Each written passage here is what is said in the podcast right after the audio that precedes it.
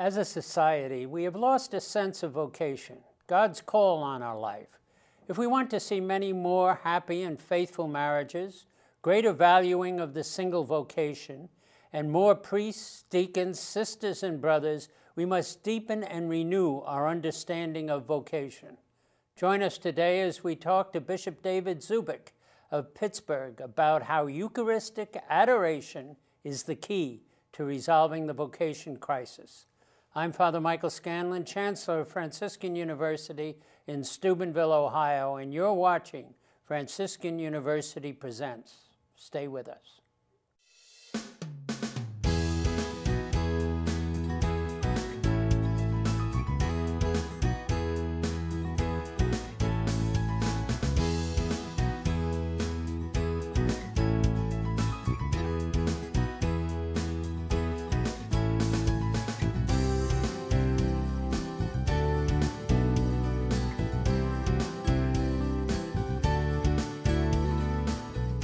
Talking about vocations and Eucharistic adoration.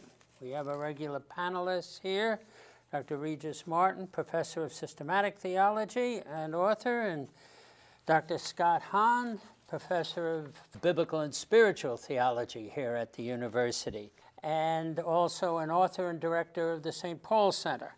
But our very special guest today is Bishop David Zubik, uh, who's a native of Pittsburgh uh, ordained a priest in 1975, holds a master's degree in educational administration from Duquesne, and in 1997 was ordained an auxiliary bishop for the Diocese of Pittsburgh. And then in 2003, Bishop Zubik was named bishop of the Diocese of Green Bay. And then in 2007, he was installed as the 12th bishop here of, in Pittsburgh. In both Green Bay and Pittsburgh, Bishop Zubik has worked to improve vocations to all walks of life, which we're going to look at today on this show on vocations and Eucharistic adoration. So, uh, Bishop, it's great to have you here, and it's great to have you addressing this subject on vocations where there's a dearth or a decrease in, in, numbers of all sorts of vocations and in many ways in vocation awareness. And uh, you have taught on Eucharist being the key to that, to resolving this. So let's get basic first. What do you mean by Eucharist and why is it the key? Well, first of all, Father Scanlon, it's great to be here uh, with you, Dr. Martin, and you, and and, and just to be able to share our, our faith together, and Dr. Hahn as well too. It's great to be here. Um, I think first of all, I want to uh, to say to say I think there's a there's a change now. I think happening in terms of people's awareness of vocations. Yeah. I'm certainly seeing that relative to uh, men who are interested in the priesthood, but it is very much connected with the Eucharist. When we talk about the Eucharist, obviously, that's the body and blood of the Lord given to us by Jesus himself at the Last Supper. And pure and simple, that's what the Eucharist is. But also, when we come together to celebrate the Eucharist, to be challenged by God's Word and, and to receive the Holy, Holy Eucharist and then to become good servants, that too is an important part of what the Eucharist is about. But the Eucharist reserved in the tabernacle, that's something that people sometimes are confused about. They can hear the teaching on the celebration of Mass, the Eucharist, and, and special benediction and things, but the Eucharist in the tabernacle, why is that important? Well, I think it's important to recognize that uh, every church building is more than a building. It is a temple. It is the place where the Lord resides. Uh, the celebration of the Eucharist is the most important thing that we can do as Catholics, but it doesn't stop there. And in reality, the presence of Christ in the Blessed Sacrament and placed in the tabernacle reminds us that every church that we come into, every Catholic church that we come into, is in fact the home of the Lord. And it's a, it's a place, it's a space for us to celebrate uh, the sacred mysteries of our salvation, but it's also a place where we can come in the absolute quiet of every church, just to be in the very presence of the real presence of Christ that happens in the Eucharist. I think historically we know that um, you know the whole practice of reserving the Blessed Sacrament first came to to try to uh, to to make sure that that communion was available for people who were sick.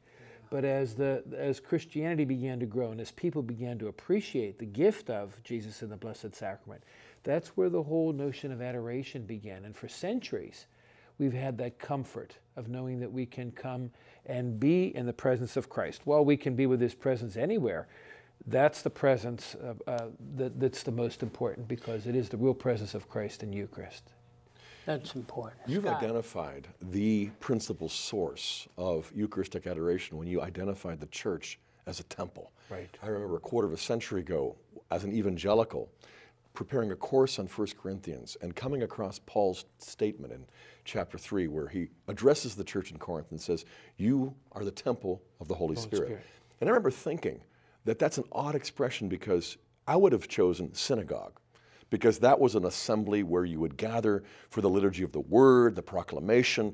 The temple, there was only one of those, you know, many synagogues, but the temple was defined, as you say, by the presence of God, the Shekinah, you know, and also by sacrifice that would never be performed in synagogues, as well as the communion on the sacrificial meal, the sacrificial offering.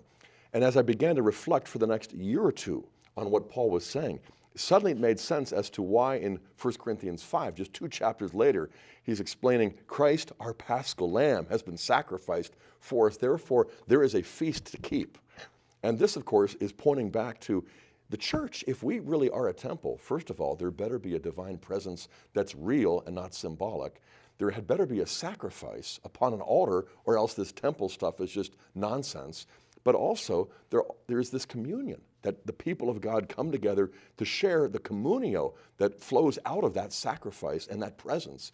And so, when you put it together in terms of scripture read in a liturgy, suddenly Eucharistic adoration is you know, the reality of God meeting us together in His church. Exactly, but doesn't St. Paul also take it one step further in the same letter that you refer to in chapter 12 Yes. when he recounts what Jesus did at the Last Supper? But the bottom line of it all is that when Jesus took, blessed, broke, and gave the bread, and those who receive it, then those who receive it, in fact, become the temple of the Lord as well. That's right. And that uh, the very presence of Christ has to be evident in people who've celebrated the Eucharist by our words and our deeds. That we, in fact, begin to speak more like Christ and we begin to act more like Christ. And that's so But w- central. When do we start reserving the Blessed Sacrament? You know, uh, you mentioned something for the sick. Is, is that where it started? And how soon after the celebration of the Mass or the Eucharist were there tabernacles reserving the Blessed Sacrament? Well, you, you have to repose uh, the Blessed Sacrament if you don't consume the entirety of his, his body and blood. If something is left over, what do you do with that residue? You don't destroy it. This is God's real presence. You reserve it, and, and people are naturally drawn uh, to Christ. Here he is. This is a perpetual presence, a, a, a prolongation an extension of his physical body in the world now, in this place, at this time. There is no historical documentation as to this was the date when Yeah. it began. Uh, and you wouldn't expect that to be the case, uh, historically speaking, because the church endured through periods of persecution.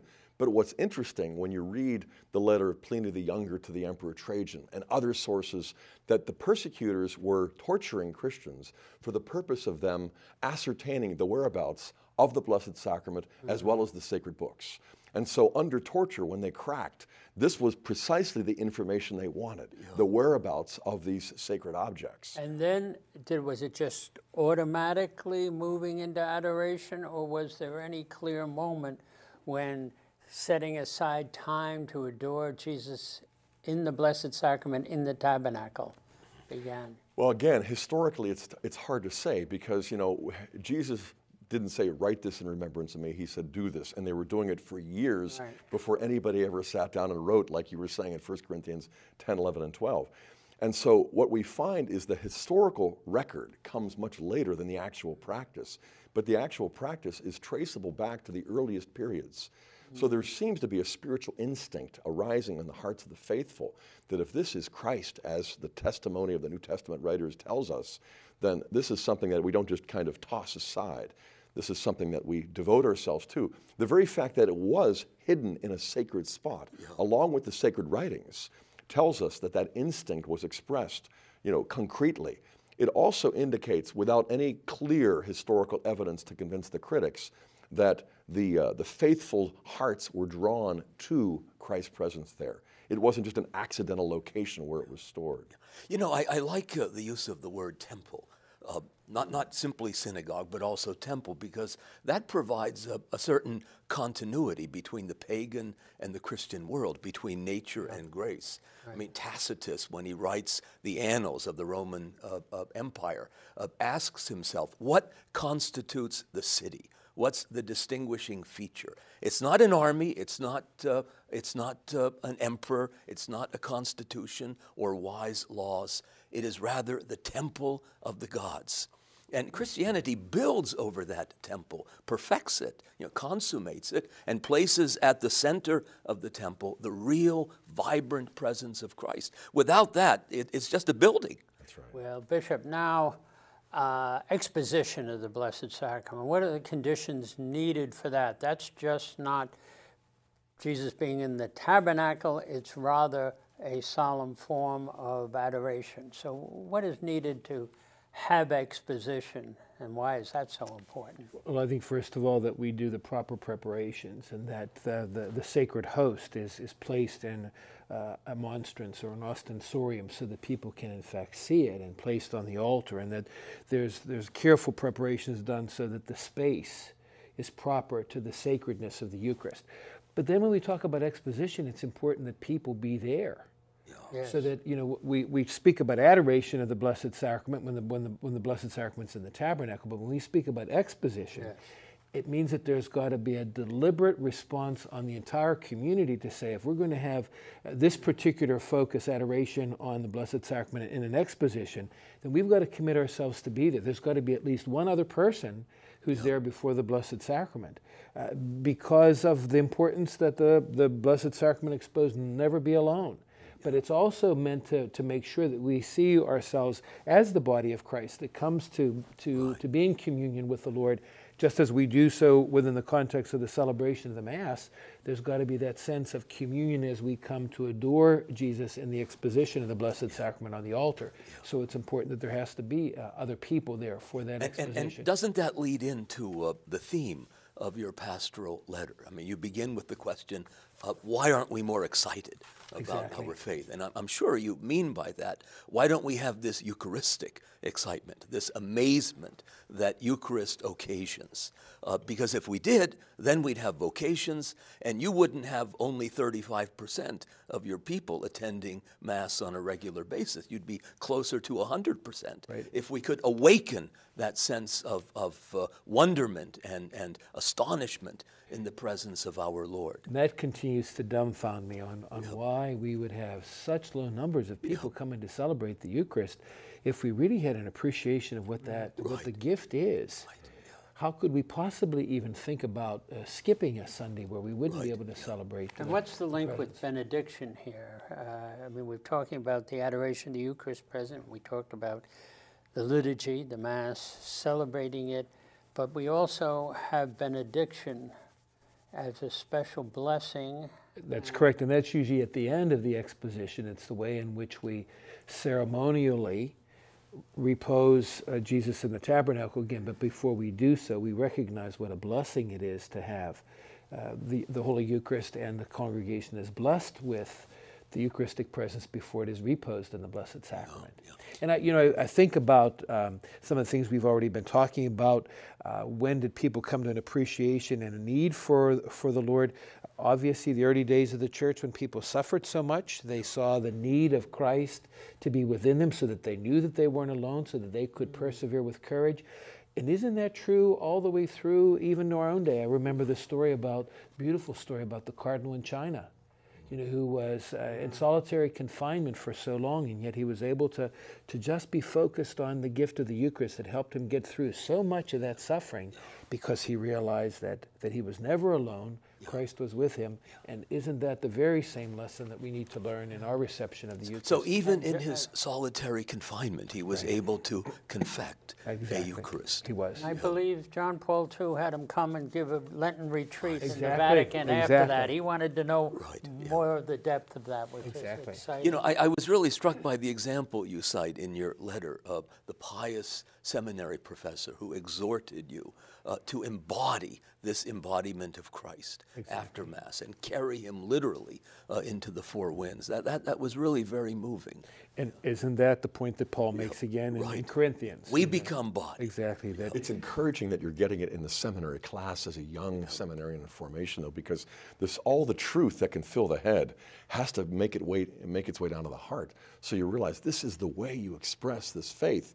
You know, I. Uh, I, I can't help but wonder, you know, when you speak about the faith in the gift of the Eucharist, that is the one and the same as our faith in Jesus. Exactly.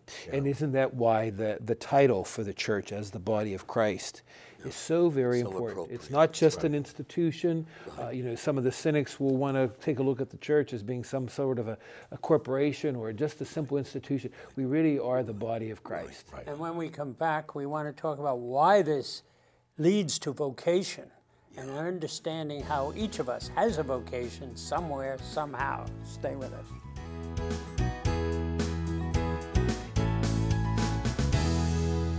I love to read the scriptures while I'm in Eucharistic adoration. I find that in the presence of the Lord, they seem to come alive even more.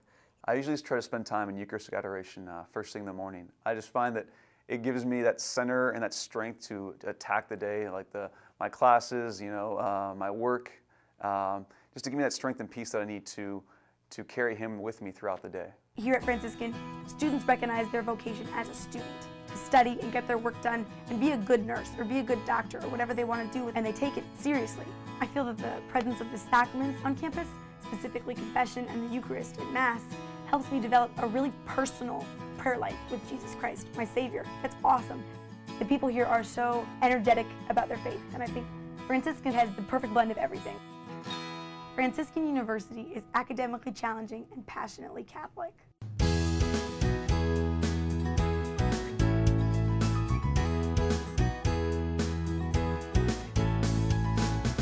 Talking about vocations and Eucharistic adoration, how they are linked, and why the adoration and, and the Eucharist is so important to vocations.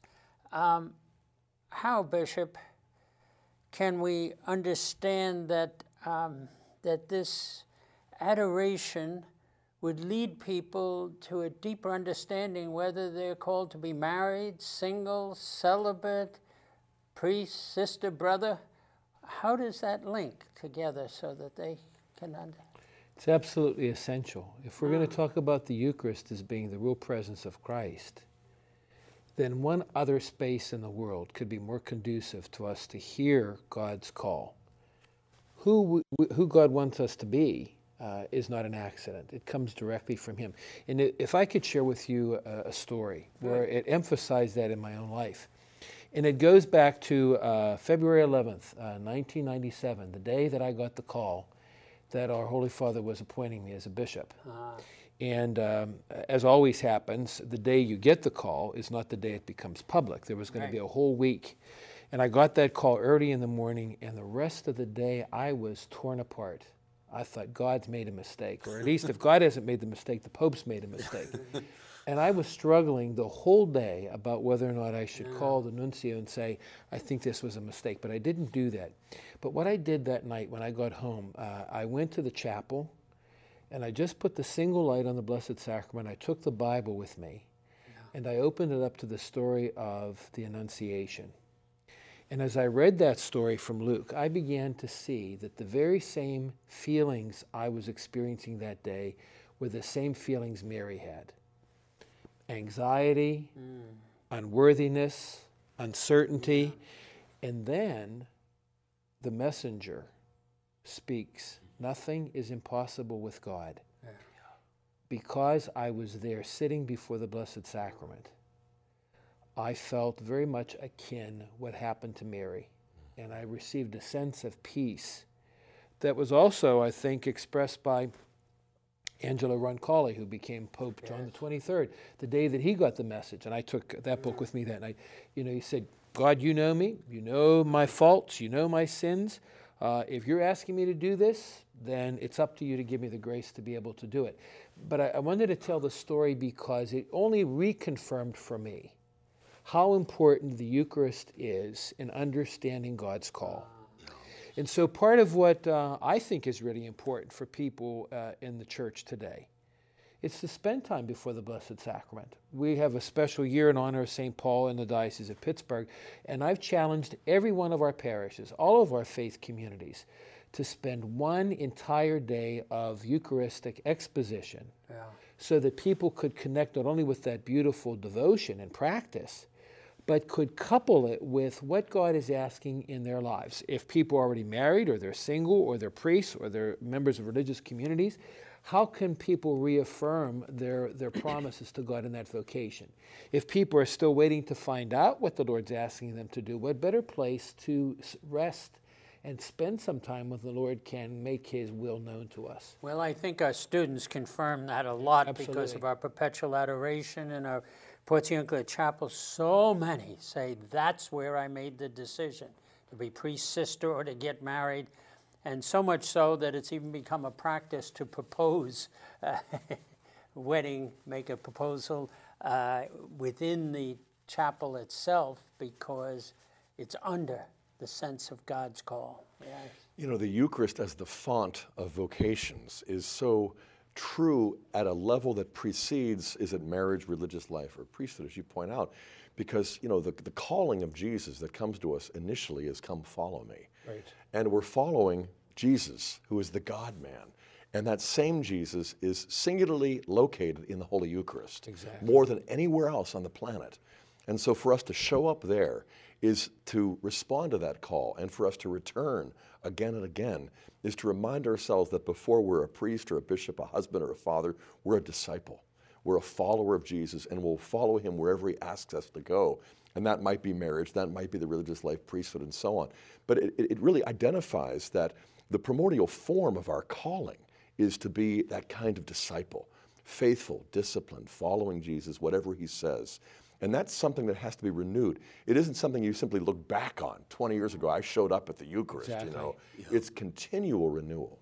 Because the, the, the, the, second piece of that, not only does Jesus say, Come follow me, but we best not forget what comes at the end. Right? Well. Not only the- take up the cross, but then even what happened at the end of Matthew and Mark's Gospels and the beginning of the, of the Acts of the Apostles, oh, where Jesus then says, uh, I'm leaving now. It's up to you go forth and make disciples of all nations. And that sequence is so important because you can't be an apostle until you first become a disciple. Exactly. And you never cease to be a disciple when you become an apostle and go forth making disciples. And that, that coordination is so essential and Eucharistic. Yeah, And absolutely we so. call non-ordained priesthood for the faithful or true yeah, the disciples priesthood of, of, of the laity. Right. I mean, vocation is a mystery. I mean, when, when John Paul II wrote that wonderful memoir after 50 years Yes. of his ordination as a priest, he called it Gift and Mystery. It's a mystery of divine election.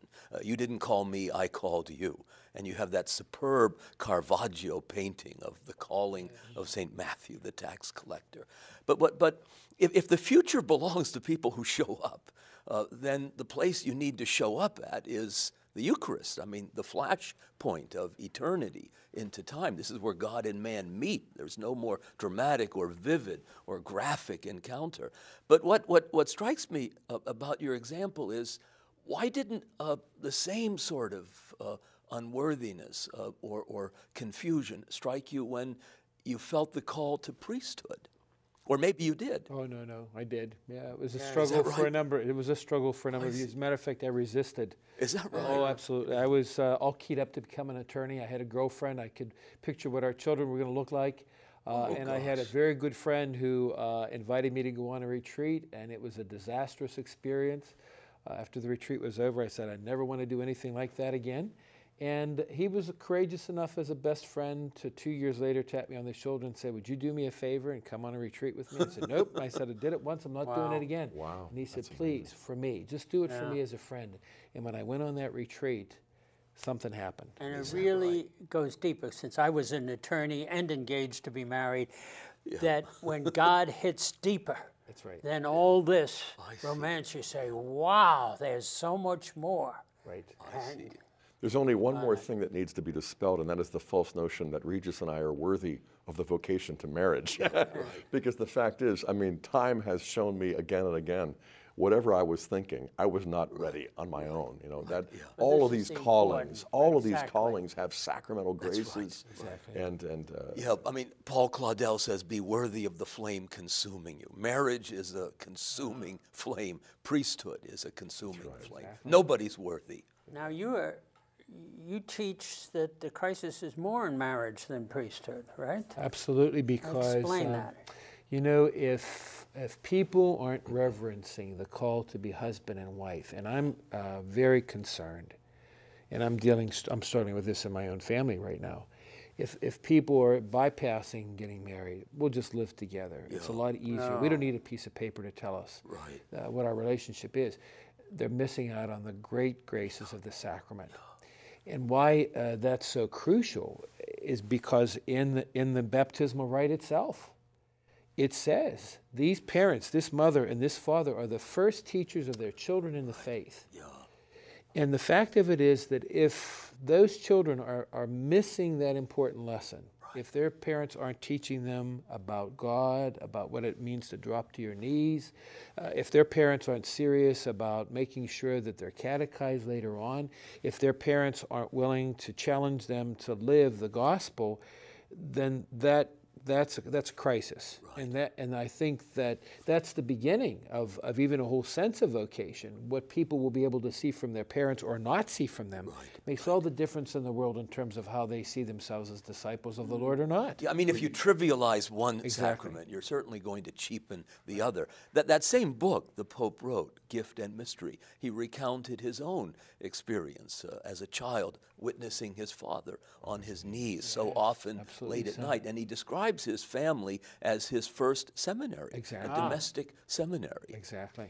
Wow, that's a you, big you one. described you described in a homily at the conference where we were uh, loved ones who you were close to who were drifting in that direction of cohabitation and what i appreciated so much was not just the fact that you had shared your consternation with us in a homily but you went and found the appropriate time to kind of talk turkey with them as well Exactly. and to share your heart i mean not in a way that was imposing yourself upon their freedom but a challenge to their freedom to wake up and recognize the responsible use of it because that's bracing.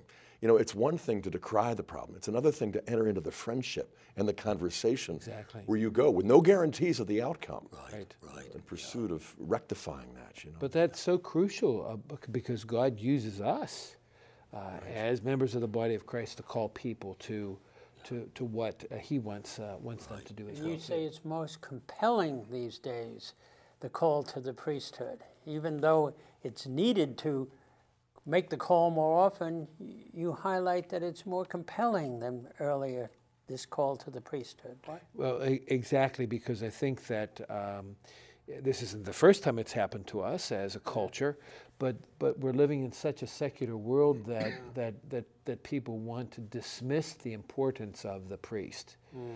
and yet how crucial the presence of the priest is. First and foremost, because of the Eucharist. You know, without the priest, the Eucharist can't possibly happen. Without the priest, the sacraments can't happen. And so that's essential to who we are as a faith community. And I truly believe it. I see it every single day. There are uh, lots and lots of, of, of young people who want to give their lives to the Lord.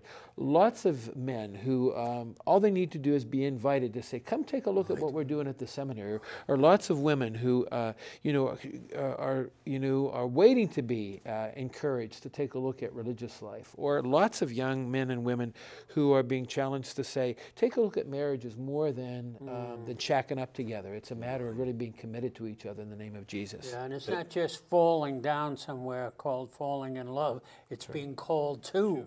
It's God's calling to unite and to make this one and bring forth new life. And that calling doesn't come in a vacuum. I, you know, I was talking with a woman just recently who was saying, you know, here I am after 62 years. Finally, somebody told me that Jesus founded one church and left the Eucharist for me.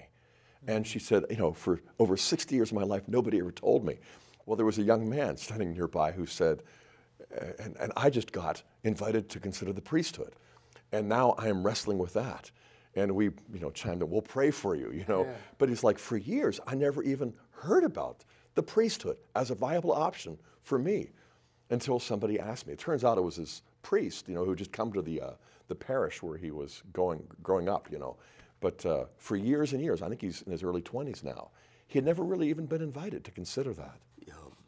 You know, in, in addition to the family as a, as a place where vocation uh, is fostered, especially for priesthood, uh, altar boys, I, I think, represent a kind of garden, uh, as the church speaks, uh, uses that image, a garden uh, where uh, the soil is, is, is made ready and, and enriched uh, for this, uh, this leap, this springboard into a, priest, in, into a priestly identity. Now, th- there's no ministerial objection to having altar girls, uh, but the altar boy, I, I think, is, is sort of a paradigmatic example of, of somebody who could very easily uh, be urged in that direction, precisely because he has this, uh, this office, this function And to the serve. Eucharist is so key. So when we come back, we're going to be talking about centering on the Eucharist, Eucharistic adoration, and why that is so linked to understanding your vocation in life, where God calls you, and what He wants to do with your life.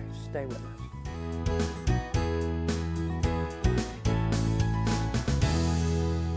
First time I experienced Eucharistic adoration was at a Franciscan University youth conference in the summer. From that time on, I have been drawn to the Eucharist daily. Uh, an analogy that came to mind in prayer was the idea of a coach coaching the whole team as a unit during a game. And that's like the Mass, where we're all working together. Eucharistic adoration is more of the Lord working one on one with me, just as a coach would work one on one with a player. Well, when I first walk in, I mean, the first thing I kind of do is just to praise Him and thank Him for just allowing me to be there. Uh, and just kind of go in there with that, that attitude of, of thanksgiving and gratitude. Um, and from there, it's just pouring myself out, you know, all the troubles and the anxieties and the fears, along with all the joys and, you know, the blessings He's given me. I just try to give my like entire heart to Him. I would say that the classes here are very rigorous because it's not just about repeating the information back to the professor, it's about applying our faith and applying the lessons to current events, to different social problems. Franciscan University is definitely a challenging academic environment. It's unlike any other Catholic university out there. We're not just going through the motions, we evangelize in the community, do service for those in need. There's even weekly sidewalk counseling and prayer at an abortion clinic in Pittsburgh. Franciscan University is academically challenging and passionately Catholic.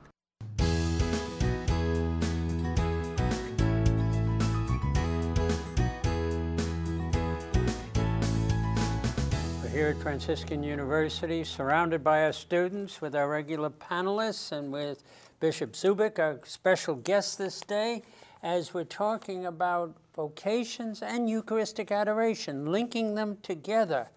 Uh, the importance of experiencing the Lord in the Blessed Sacrament, the importance of experiencing a call from the Lord to whatever God calls you to do, whether it's single or married, priestly, religious life. It is at the heart of it. So, what do we do about promoting Eucharistic adoration? In other words, we're talking about how key it is, and yet there are places where it's strongly promoted, but there are places where it isn't. There are places which uh, just dismiss it as another devo- devotion. Well, we'll put it to you first. Okay, Bishop. I, I what think do we do? I think first of all, in terms of uh, my own leadership as a bishop, it's it's a matter of, of challenging, inviting uh, the priests of our diocese to make it available to the people. But then I think it's from f- what flows from that is uh, those of us who have a deep appreciation of exposition of the Blessed Sacrament to then invite people to come to be a part of it. I mean, we invite people to go to the, the newest restaurants we've discovered, or to go to see the latest blockbuster movie that comes on the scene, or to you know to watch the latest uh, football game. I won't mention any favorite teams, but I, I think that we we have a very natural reaction to invite people, and I think we need to do that by way of faith, and that's a crucial piece, because uh, as you said uh, earlier people who have come to appreciate the, the, the exhilaration of Jesus and the Blessed Sacrament come away different. We come away challenged. We come away recognizing our need for forgiveness. We come away with a, a greater sense of peace whenever we're in the presence of the Blessed Sacrament. And I see that in so many young people who hunger to be in the presence of, of Christ uh, in, the, in the Blessed Sacrament and what's happening in their lives. And at the seminary where I live, we, ha- we now have more opportunity for exposition during the course of the week, two mornings bef- uh, very early before we have morning prayer.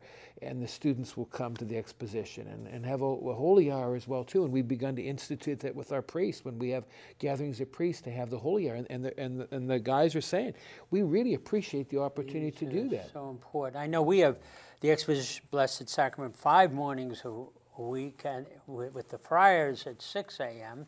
And uh, then we have our chapel on campus for perpetual adoration. And we never have to worry about people showing up. We never have to think, oh, maybe nobody will be there. It's always present. It attracts, it compels. That's wonderful. Bishop, uh, you, you live uh, with your seminaries, do. is that right? Yeah. I do. That, that has not been the long-standing practice, has it? Well, it was, a, it was an important um, decision for me to make when I was announced to go back to Pittsburgh, see. and Yep. it's been a that's been the most important decision I've made since since I've become bishop. Because you have a sort of episcopal palace, right, in, in a rather nice area of town. I think it was uh, it was very nicely provided for a lot of the things that the bishops that needed to do in the past, and that was important. Uh, I think for me, it's important to be to be there with the seminarians and to encourage vocations with them clearly because the seminaries doesn't just because a person enters a seminary doesn't mean that they already know what the what the call is but it's to help them to discern.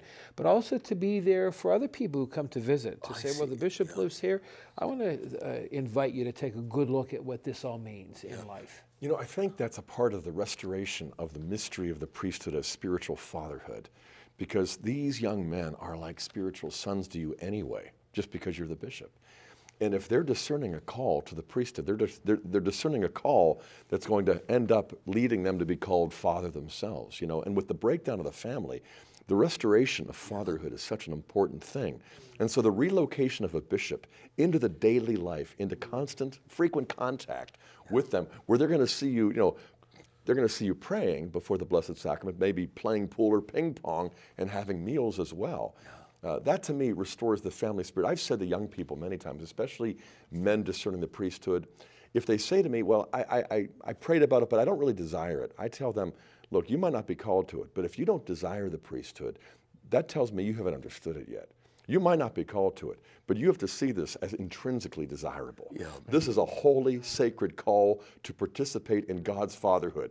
That is not undesirable. If you think it is, you haven't understood it yet. right? and you, you have Oh, to say ahead. that, that that is one of the most important lessons the students are teaching me Yeah. uh, to embrace more and more the title of being being spiritual father. I, I didn't Like my dismiss kids it. teach me, yeah. I didn't dismiss it, but I don't think that I that I, I think I felt a little bit uncomfortable with it. I felt a little bit embarrassed uh, by it. Uh, you know, I think about the times that I've ordained uh, either deacons or priests, uh, and in the ritual it speaks about my son. And it was really difficult for me to speak those words to say my son. Yeah. But these guys are helping me to realize how important it is for me to, to see myself as spiritual father for them and for the diocese. Right. Yeah, it, it, it is. It's very edifying uh, to hear this. That you really are immersed uh, in the same struggles, the same mystery that these young men wrestle with. And, and Scott, I'm really struck by that comment you made that a young man who may not think he's he's called to be a priest, nevertheless ought to feel drawn to it because there is something inherently attractive right. about becoming a priest. And you've got to get the objective truth of that sacrament, that vocation, before you're really able to hear clearly whether you're called to And, it or and not. likewise, a, a priest ought, ought to Right. see something attractive about becoming a husband and father. Not that he right. would exercise the option he's already chosen. Absolutely. If you are going to be like a spiritual father to the kids, you have to see the attraction of fatherhood. You have to connect with it so that you're not playing at it. You're Right, actually having it come forth from within. It's so clear to me that the essence of the priesthood is sacrifice, but not just sacrifice in a ceremonial sense. Sacrifice is the true meaning of love. And so, you know, if you're giving up something that you don't really desire in marriage, it isn't really a sacrifice. It's precisely because you recognize the value of marriage and family life that when you lay it upon the altar, it takes on the character of a holy sacrifice. And it's something that's going to endure. And I think it's also going to transform young men into viable manly father figures in the family of God. a challenge to this. People who say, well, you're all excited, you're all enthused about this. But I go in front of the Blessed Sacrament, what do I do? I'm just sitting there or kneeling there, nothing's happening. What should I be doing? I mean, it's the Eucharist exposed, I believe, so what? What do we tell them? Well, you know, I, I'd, I'd begin by asking them to think about the most important person in their life. Uh. You know, how many times, you know, do we hear husbands or wives say, I just absolutely adore my wife? Or I really adore my husband. And I think that, or we can say uh, similar language when we're with a very good friend. And that lots of times uh, in that secure relationship, words don't even have to be spoken. Just to be in the presence of the other is a, is a consolation and a comfort. Well, if that applies in our relationships with the most important people in our lives, how much more it applies in our relationship with Jesus? That we can just go there and be there, even if we walk into the into the church feeling very much uh, broken apart, full of pain, lots of doubts, uh, unsettled. To be able to sit there and recognize who's there and experience the quiet of that presence, Jesus is going to take over. Yeah, I'm so glad you That's said that because you don't wait. That's you don't wait good. till the fervor has come That's back. right. You know, I remember coming into the church and making my own this prayer of Saint Jose Maria, my Lord and my God. I firmly believe that you are here, that you see me, that you hear me. I adore you with profound reverence. I ask you for the pardon of my sins, the grace to make this time of prayer fruitful. But I almost always follow it up with a second prayer, and is, Lord, I firmly believe that I'm barely here. You know, I am so distracted. You know, your presence I'm not doubting. My absence is what I'm fearing.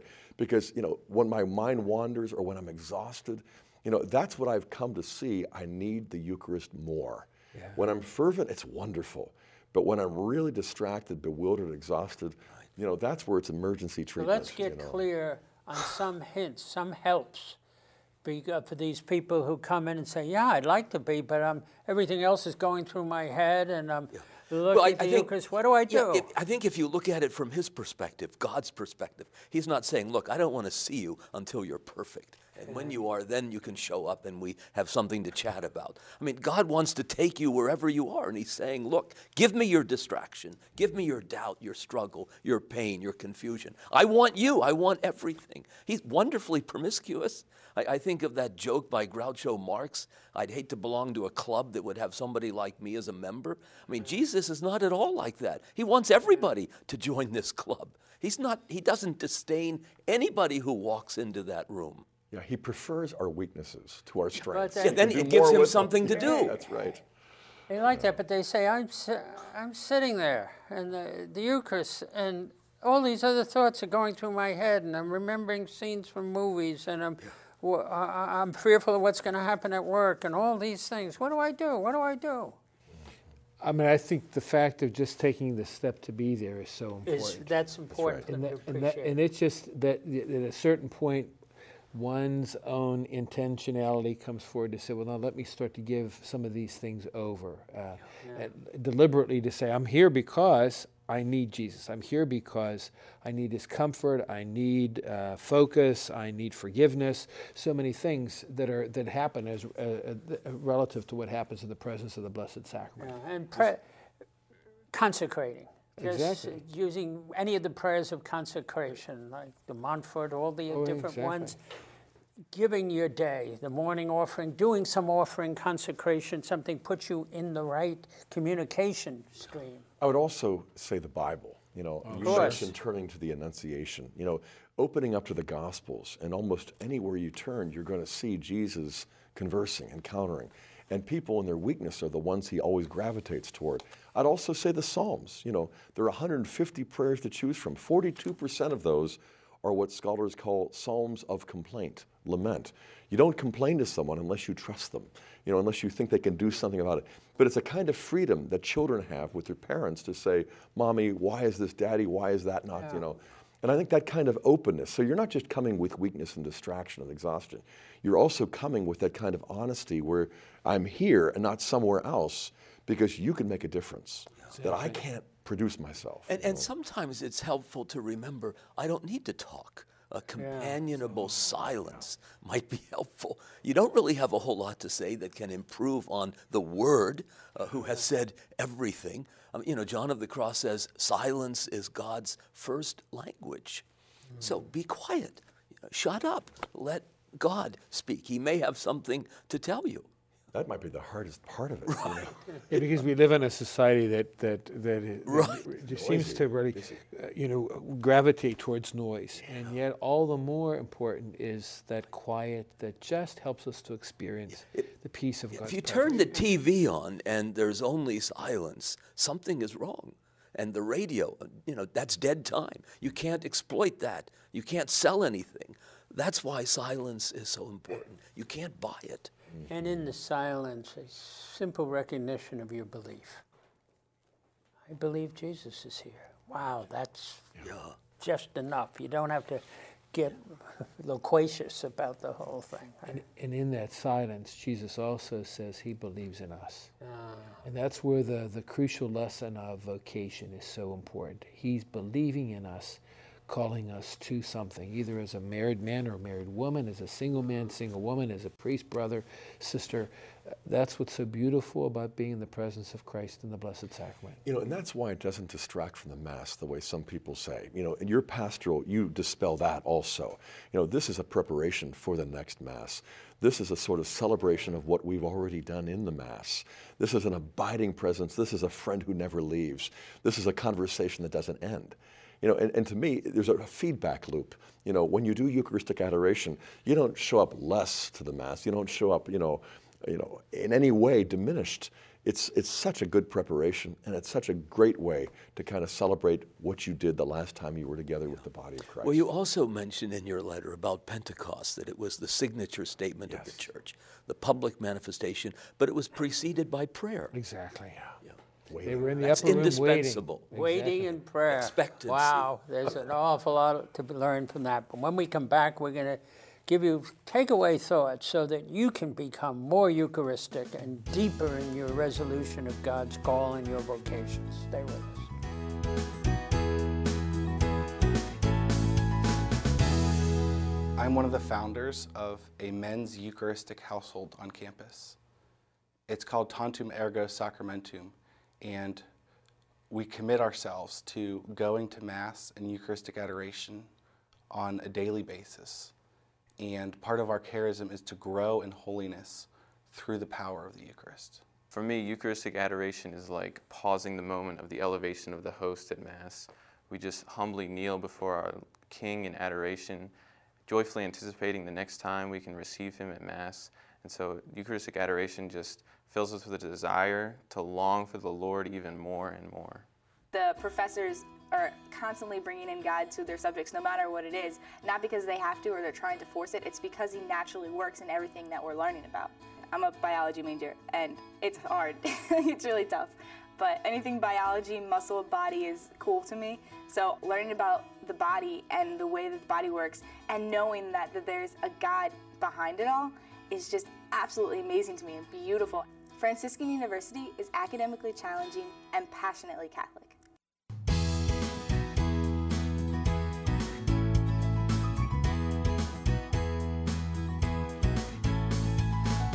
Well, we've come to the last segment on vocations, Eucharistic adoration with our great guest, Bishop Zubik.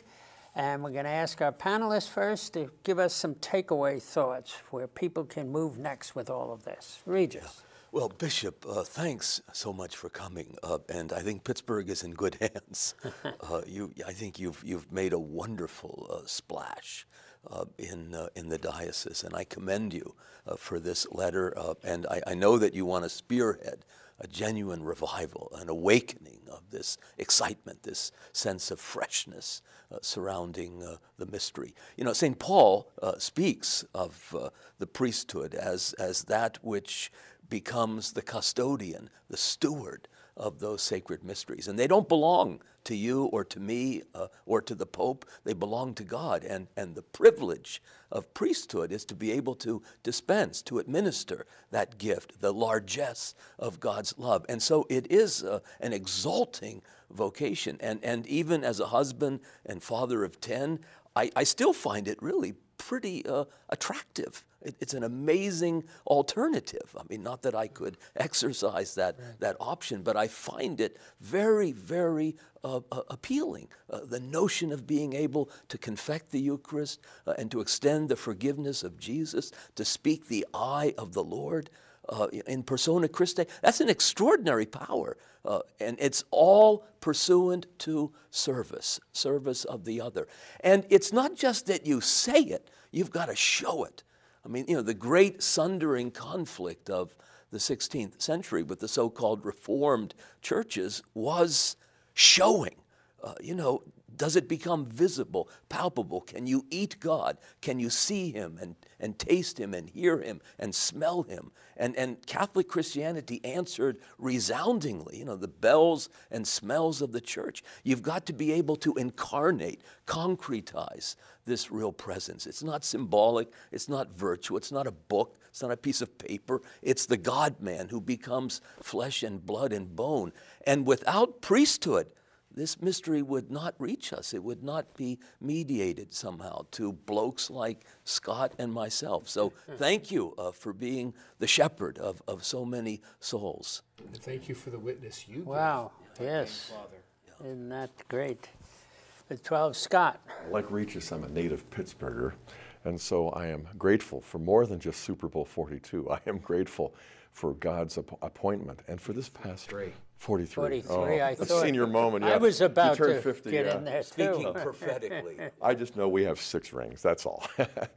but I'm, I'm grateful for the pastoral, and not only for the one on the on the Eucharistic adoration, but also for the one on the economy, and uh, the way that Christ's voice is heard by the faithful, by someone they know and love, and uh, you're, you're, you're a bishop, you know, in a, in a wonderful way. Reading that pastoral on the Eucharist reminded me of when I came into the church, a statistical study was released that announced this staggering statistic. You know, 70 or 80 percent of Catholics didn't believe in the real presence, body, you know.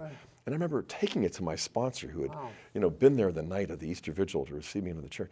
And I'm like, "What's going on here? You know, how can so many Catholics not believe?" And he looked at me and he said, "I, I, I understand what you're saying, but look at ourselves. We're Americans too. How do we believe that that's Jesus? That's what really ought to amaze us. Not, not how many don't believe, but how did God get through to likes, you know, people like us? And, and Scotty said, if, if, if Christ can get through to people like us, he can probably use us to get through to other people like us. And it gave me such hope.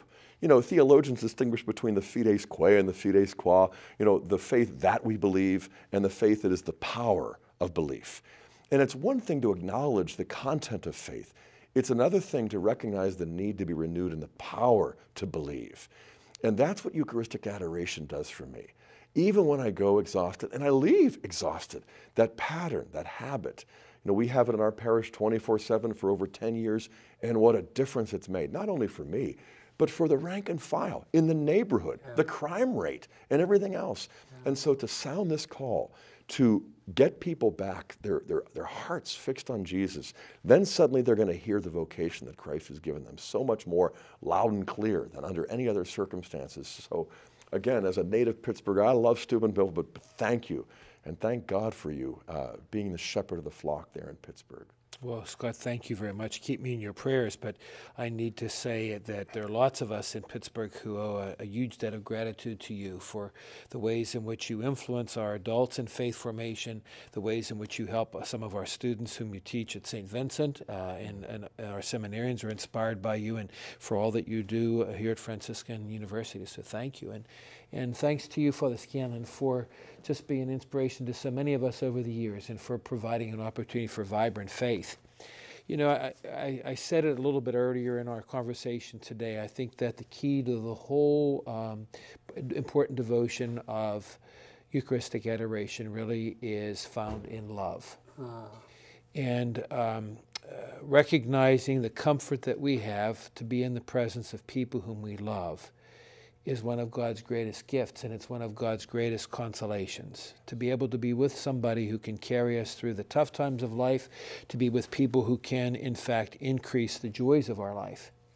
Um, you know, I think that that uh, you mentioned a little er, uh, earlier, uh, Regis, the, um, the beautiful book by uh, John Paul II, Gift and Mystery. And you know, uh, John Paul II has done so much to reawaken us to so many riches of our church, and especially Eucharistic adoration. And I was thinking in that book, when he spoke about his ordination 50 years earlier, he talked about lying prostrate. And what he said was the image was so that people could walk over him to come closer to the Lord. And certainly that applies to those of us who are priests, but it applies to those who are married as well, and it applies to the single. It's the reality of uh, being there to sacrifice so that we can help each other come closer to the Lord. I truly believe that Eucharistic adoration uh, helps to do that. And I'm reminded of something that our Holy Father Pope Benedict said just last week when, uh, in his message on World Day of Prayer for the Sick. He said, you know, a lot of people will argue against sacrifice and against suffering and say we've got to really do away with suffering and sacrifice in our world. But the Holy Father said, when you do away with sacrifice and suffering in the world, you're also doing away with love. Because a, a key element of love is being willing to give of yourself, to give yourself away for others. Isn't that what Jesus did when he gave us the gift of the Eucharist? You know, the theologian Walter Burghardt talked about the fact that at the Last Supper, Jesus was struggling with two things. He wanted to do the Father's will and leave, but he also wanted to stay. Sure. He, his heart was breaking that he was going to have to leave his disciples, and so what he did accomplish both by giving the gift of the Eucharist, and how wonderful that gift is, it's still with us. That's a great statement. And we have your pamphlet here, What is Eucharistic Adoration? by Bishop Zubik. And we will send it to you just for the asking so that you can keep enriching your life in the power of this adoration and rediscovering your vocation, the call of it, its supernatural depth. God will keep reaffirming in you if you're open and present to Him where He's called you, and that you'll have the grace to continue, no matter how dark or struggling the time is. The place to be is with Jesus in the Eucharist. That's where you'll find the encouragement, the consolation. That's where I was led in my own life. I remember being a JAG officer in the Air Force and saying, How could anybody live without daily Eucharist and adoration and receiving it? Because it was the one thing compelling me and leading me through my life from the Air Force to the seminary to priesthood, and I thank God ever since. May the Lord bless you and keep you, show his face to you and have mercy on you, turn his countenance to you and give you his peace. May the Lord bless you. The Father, Son, and Holy Spirit. Amen. To receive a free handout on today's topic or to purchase a video of this show, call 888 333 0381. That's 888 333 0381 or call 740 283 6357. Email your request to presents at franciscan.edu or write to Franciscan University Presents, Franciscan University of Steubenville, 1235 University Boulevard, Steubenville, Ohio 43952.